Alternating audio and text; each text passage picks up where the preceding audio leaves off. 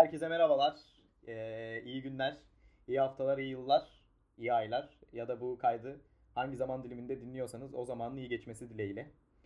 Bart Obrıs'ın ilk programı, ilk çekimi bugün. Öğrenci evi ve aile evini konuşacağız. Yanımda arkadaşım Fatih var, hoş geldin Fatih. Hoş bulduk. Çok seksi bir giriş yaptım bence. Yani ne kadar seksi olduğumuz tartışılır. Hayatımızın yaşadıklarımız ortada. Evet, doğru. O yüzden bu seksiliği bir kenara bırakalım diyelim şimdilik. Peki bazen seksi olduğunu düşünüyor musun? Seksi olduğumu genelde duştan çıkarken düşünüyorum. Su damlacıkları telinden aşağı süzülürken, havlunun hunharca o suyu kurutması. Yani bu hissettiğim bazenler hep fiziksel. Tabii canım, seksiliği genelde fiziksel olarak zaten algılıyoruz. Haksız. Çok konuyu dağıtmadan öğrenci evi, aile evi. Yani öğrenci evi güzel ama fakir. Fakirsin yani hani. Evet. Bir sefaletin içindesin, özgürsün, istediğin gibi oturuyorsun, istediğin gibi konuşuyorsun, istediğin zamanda eve girip çıkıyorsun vesaire ama fakirsin, yoksulsun ya. Ama aile evine gidiyorsun, yemeğin haddi hesabı yok, konforun haddi hesabı yok. Ya ben bu evde doğalgaz faturası ne kadar az öderim diye çırpınıyorum kardeşim. Ayda geliyor, 400-500 lira doğalgaz faturası geliyor. Ben bunu nasıl aza düşürürüm diye götümü yırtıyorum. Ama aile evinde öyle mi? Gidiyorsun aile evine, yayıyorsun götünü abi, sımsıcacık ortam. Yemekten sonra ya meyve yiyebiliyorsun ya. Ya ben yani senin talebin dışında çay falan geliyor. Ya meyve yiyorsun abi. Ben meyvenin ne olduğunu unutmuştum öğrenci evine geldiğimden beri. Hani babama akşam kaseyle geliyor, işte portakalı var, elması var, şusu var, busu var. Bir de soyu bölüme veriyor. Ben mutfağa girdiğimde biraz yadırgadım meyveleri görünce tabakta. Hani evden, öğrenci evinden eve geldiğimi hissettim yani. Benim için öğrenci evi ilk başta, belki de herkes için böyle bir o özgürlük, öyle bir şatafatı var ya o düşüncenin, hani öğrenci evi falan. Ama o olaydan, o kafadan işte sabah kalktığında akşam aslında yediğin salçalı makarnanın tenceresini yıkamadığın zaman oluşan koku. Mesela bu düşünceleri bitiren en büyük örneklerden bir tanesi o evin pisliği. Ev rezalet oluyor zaten abi. İki yemek yapıyorsun. Adamla anlaşıyorsun, işte kanka diyorsun ben yemeği yaparım, sen bulaşığı yıkarım diyor. Giriyorsun mutfağa, mutfak leş amına koyayım. Hani yıkayacaktın, neyse. Ocağımız yıkılmasın. Aile evi hakkında ne düşünüyorsun? Abi aile evi huzur. Yani hep sevgi. Olumlu mudur aile evi? Yani tabii illaki çatışmalar vesaire oluyor ama insanın yaşı büyüdükçe, yaşı arttıkça o çatışmaları daha az seviyeye düşüyor. Artık hani yetişkin yerine koyuyorlar seni, artık hani karşılıklı iletişim kurup anlaşabiliyorsun. Çocukluğu açtıktan sonra aile evi de rahat ama aile evinde de mesela atıyorum babanın yanında sigara içemezsin. Yani bu kültürden kültüre göre değişir. Evet. Mesela Trakyalılarda aileler, hani insanlar babasıyla beraber alkol alabilirken, mesela atıyorum ben muhafazakar bir aileyim, ben babamın yanında alkol alamam.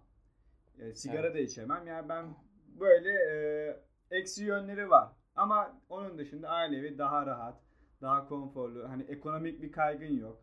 Yok ay faturasını, ayın sonunda fatura ne kadar gelecek derdin yok.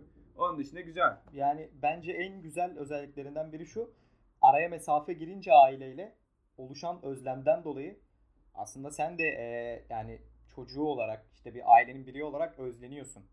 Yani kendini biraz daha değerli hissetmeye başlıyorsun uzakta olunca. Yani, ister istemez. Tabii canım, şimdi... Bir de şimdi sürekli hani bu anne de baba da sevgili de fark etmiyor. Zaten sürekli göt göt olduğun insanlarla muhakkak bir problem yaşıyorsun.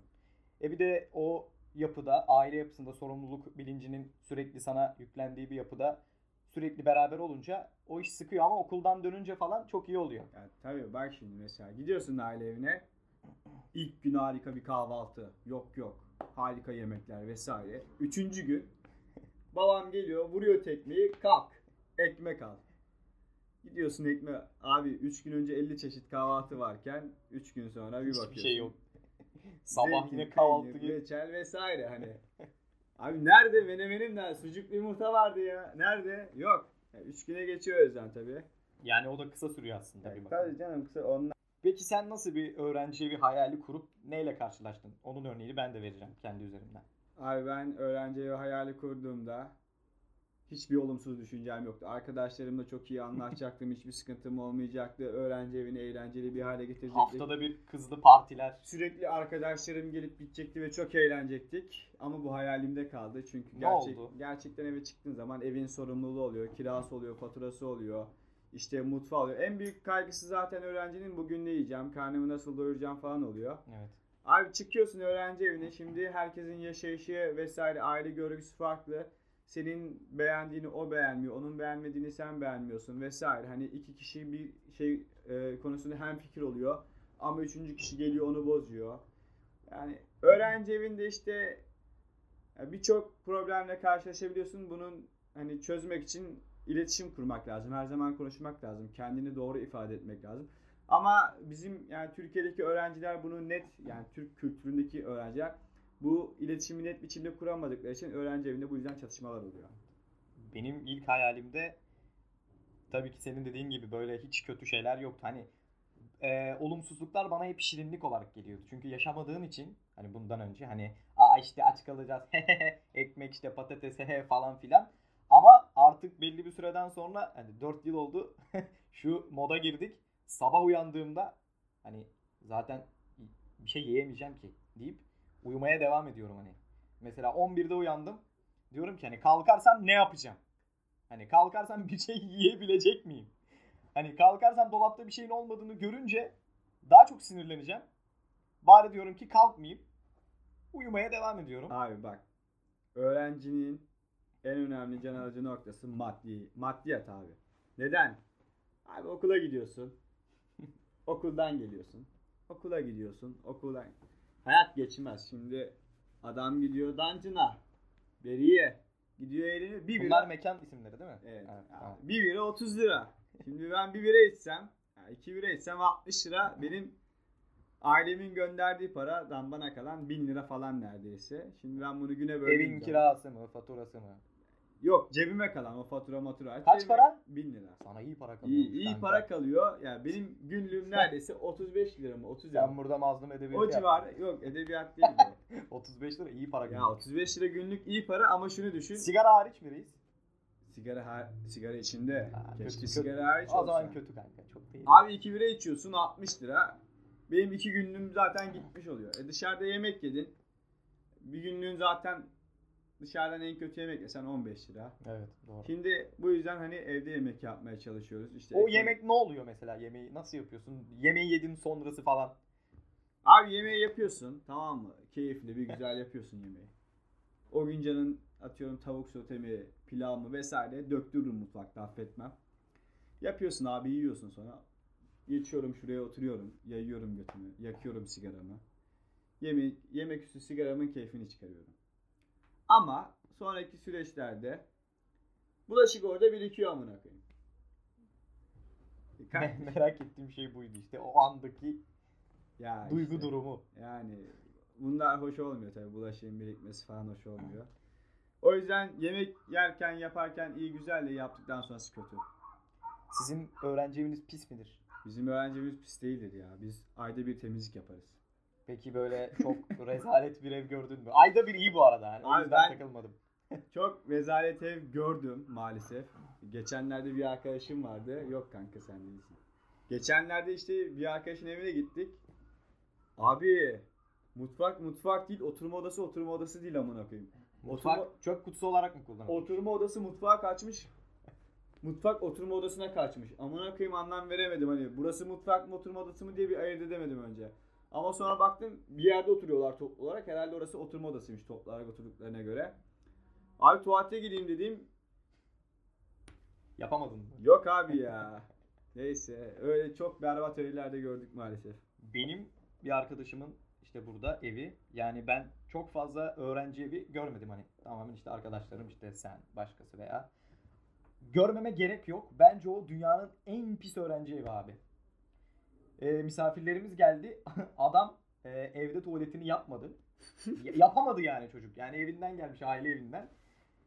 İlk önce eve bir girişi var. Sanki yeni bir medeniyet keşfedilmiş gibi. Yeni bir coğrafya, doğru tabir. Coğrafya keşfedilmiş gibi baktı eve. Abi dedim otur falan böyle. Oturduk falan hani adam evde tuvaletini yapamadı. İsmini vermeyeceğim. Ya abi bak şimdi. Dışarı çıktık. Özür dilerim. Dışarı çıktık. Adam Alsancak'ta bir kafede çay içerken dedi ki ben gelmişken bu durumu değerlendireyim. Tuvalete gireyim. Ve bu yüzsüz arkadaşımızın yüzü kızarmıyor. Gülüyor. Yani bu onun için bir aslında bir durum değil. Yani pislik olma durumu değil. Onun için bu bir yaşam tarzı olduğu için bundan utanç duymuyor. Ya şimdi bak herkes kendi kültürünü, kendi aile yapısını vesaire yansıtıyor. Ya bir insanın pis olması çok anlamsız bir şey. Yani bu kişisel bakımda olur, evde olur. Yani ben anlamlandıramıyorum. Hani insan rahatsız olmaz mı ya? Evde toz var, kir var. Atıyorum mutfağa çöp birikmiş. Kardeşim mutfağa çöp biriktiyse al o çöpleri, git çöpünü at. Bu kadar zor değil. Temiz olmak bu kadar zor değil. Yani hastalık kapacaksın amına koyayım, öleceksin ya. Ama yok, bunu akıl edemiyorlar ya. Şimdi aile durumu dedin de bazen aksi durumlar da oluyor. Şimdi çocukla ailesi çok iyi ilgileniyor. Adamın bir dediği iki olmuyor. Bu sefer bu adam bu üşengeçlikle hani bu ona gelen davranışla ileride problem yaşıyor. Çünkü onu zaten bu zamana kadar hiç yapmamış. Buna ihtiyaç duymamış. Dolayısıyla onu görmemeye başlıyor. Yani zaten önüne yemek geldiği zaman yemeğin kaldırıldığı ve temizlenip tekrar önüne geldiği, hani bu süre gelen bir durum olduğu için adam bunların hiçbirini yapmıyor.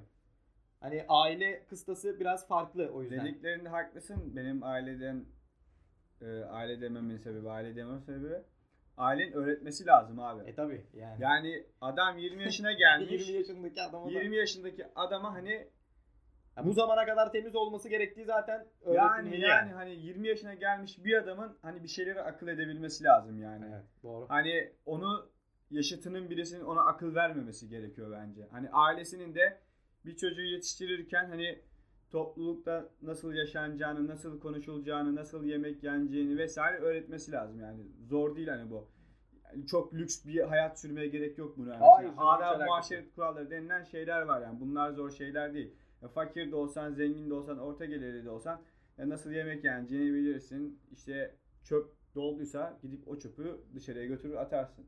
Ama öğretemiyorsun ya. Cidden haklısın. Bazı insanlar eğitilmez. Adam hani hayatsız, hayatı yok. Hiçbir şey bilmiyor, görmemiş. Ve bunun ceremesini sen çekiyorsun. Şimdi öğrenci evinin temizlik, pislik konusunda son bir sorum.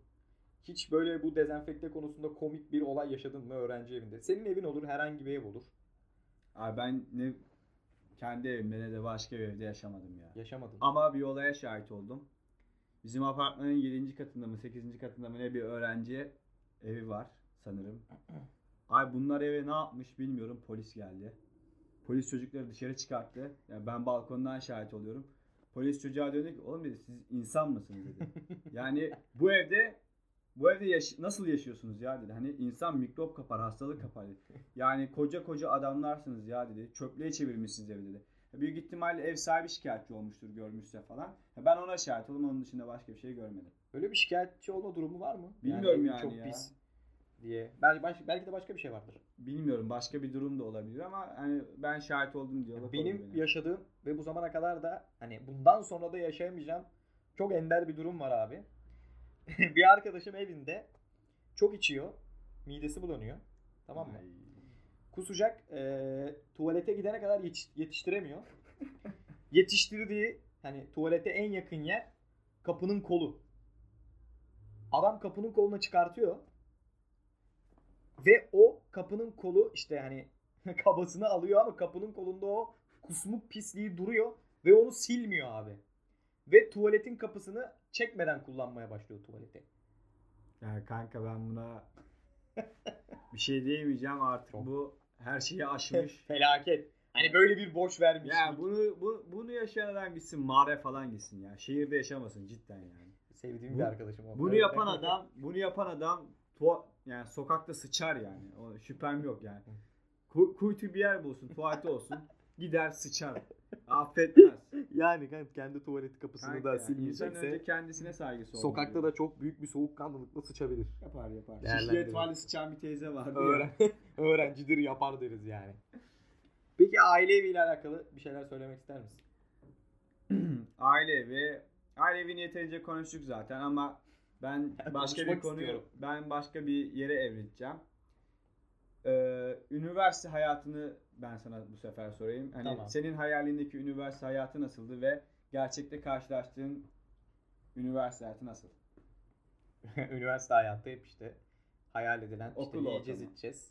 Okul ortamı mı? Aynen. Sadece hayat eğlencedir, şudur budur. Tamam, ondan bahsedeceğim. Aynen. İşte gelmeden önce sürekli işte yiyeceğiz içeceğiz. İşte paso içeceğiz. Çok eğleneceğiz. İşte grup seks partileri vereceğiz. Sürekli bir düzenli bir seks hayatım olacak. Ne bileyim, belki biriyle çok büyük bir aşk yaşayacağım. Düzenli olarak, bu da masumane bir hayaldi. Düzenli olarak mastürbasyon yapılabilir ama. İşte düzenli olarak yani hayaller ve gerçekler diye ayırırsak, bu hayal olan tarafta, düzenli gerçek seksi olan tarafta düzenli mastürbasyona gittik. Düzenli mastürbasyona evrildik. Onlar içinde bilmiyorum ya. Yani. Çok büyük hayalim yoktu yani. Ben üniversiteye gelirken abi, benim kafamdaki üniversite şeydi işte, herkes soğuk olur birbirine, kimse kimsenin sikinde olmaz. Hani ciddi arkadaş ilişkilerinin kurulabileceğini düşünmüyordum üniversitede. Aynı şekilde akademisyenlerin de işte hepsinin havalı olacağını, işte öğrenci siklemeyeceğini falan düşünüyordum.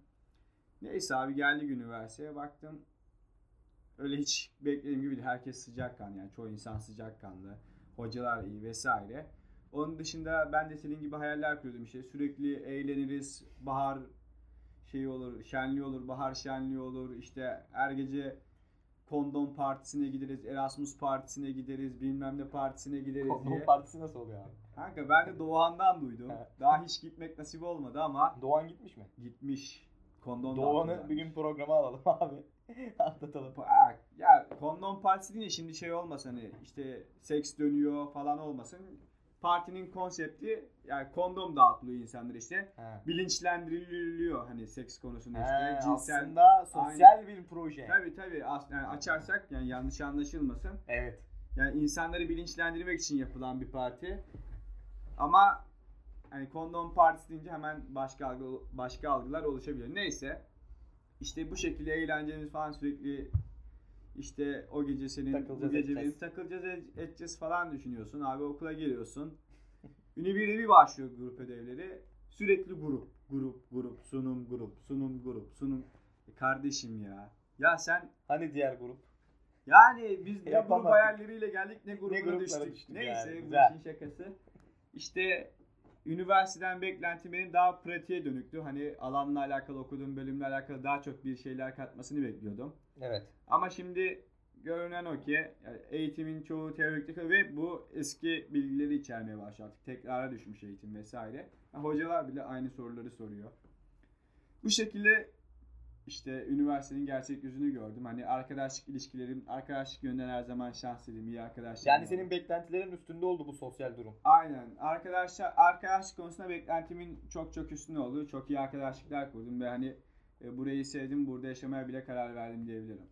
Okul bittikten sonra İzmir'de devam mı? Devam ki. İş olarak ne düşünüyorsun? İş olarak dijital reklamcılık ya. Sen?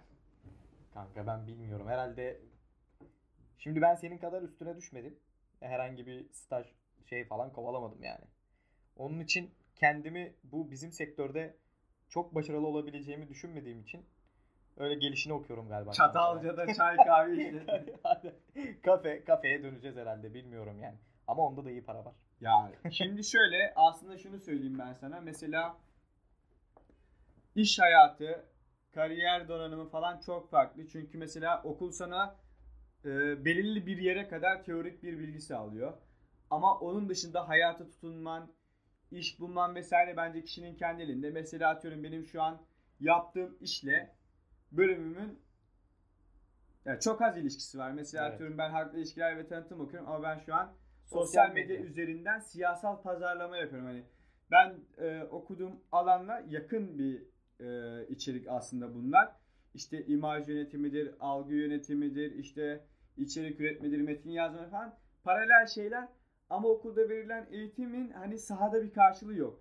Eğer sen erkenden hayata atılıp bir şeyler öğrenmeye çalışırsan onun da sana getirilerini görebilirsin. Mesela atıyorum siyasal pazarlamayla, siyasal iletişimle alakalı çok kısıtlı bilgiler verilirken okulda, gerçekte ve pratikte okuldaki verilen eğitimin gerçekle pek alakasının olmadığını görüyorsun. Yani aslında bu bir sistem eleştirisi. Evet, yani sistem eleştirisi. Teorinin sadece ileride eğer bir asistan, bir profesör, bir doçent olma hayaliyle yanıp tutuşanların işine yarayacağı. Bak şimdi. Aslında sahada bunun bir alakası olmadığını ki ben de buna katılıyorum. Yani okulda anlatılan, yani mesela örnek vereyim, ne işlediysek şu an bir beyin fırtınası aklıma. Frankfurt okulu falan. Ne abi bunlar? Yarın öbür gün biz işe gireceğiz. Patron diyecek ki şunu şunu yap. Sonra saçma bir şekilde sen diyorsun ki lan ben bu adamdan bunu duymak için mi? Bu emri almak için mi bu kadar okudum? Aynen öyle. Ben son bir eleştiri yapacağım. Çok basit bir eleştiri hatta. Okuduğumuz bölüm 50 yıldır var olsun. Yani tamam. 50 yıldan fazladır. Ben kabadan 50 yıl atıyorum ve 50 yıldır kendi içinde bilgiler artarak yenilerek devam ediyor. Yani bölüm kendine bir şekilde yeniliyor ama bölüm teknolojiye ayak uydurmuyor. Mesela hani şu dönemde mesela bizim bölümümüzde meslek karşılığı ne diyelim? İşte sosyal medya yönetimi, işte kurumsal iletişim mesela. Gerçi bunlar bu tamamen ama kendi bölümümüzle alakalı. Aynen, batıdan Türkiye'ye yeni gelen alanlar mesela. Ama bölüm sana bunları kazandırmıyor. Yani bölüm teknolojiyi takip edemiyor. Teknolojinin dışında kalıyor. Pratiğin dışında kalıyor. Yani bu da hani vasıfsız, niteliksiz insanların yetişmesine sebep oluyor. Hani sen okula gel git mezun ol al sana iş. Yani öyle bir dünya yok ve hani bu diploma mesleği de olmadığı için açıkçası iletişim fakültesindekilerin çoğu bu yüzden iş bulmakta zorlanıyor. Her şeye rağmen öğrenci evi iyi. Her şeye rağmen öğrenci evi iyi. Aile evi de iyi. Aile evi de iyi. Hangisi iyi lan?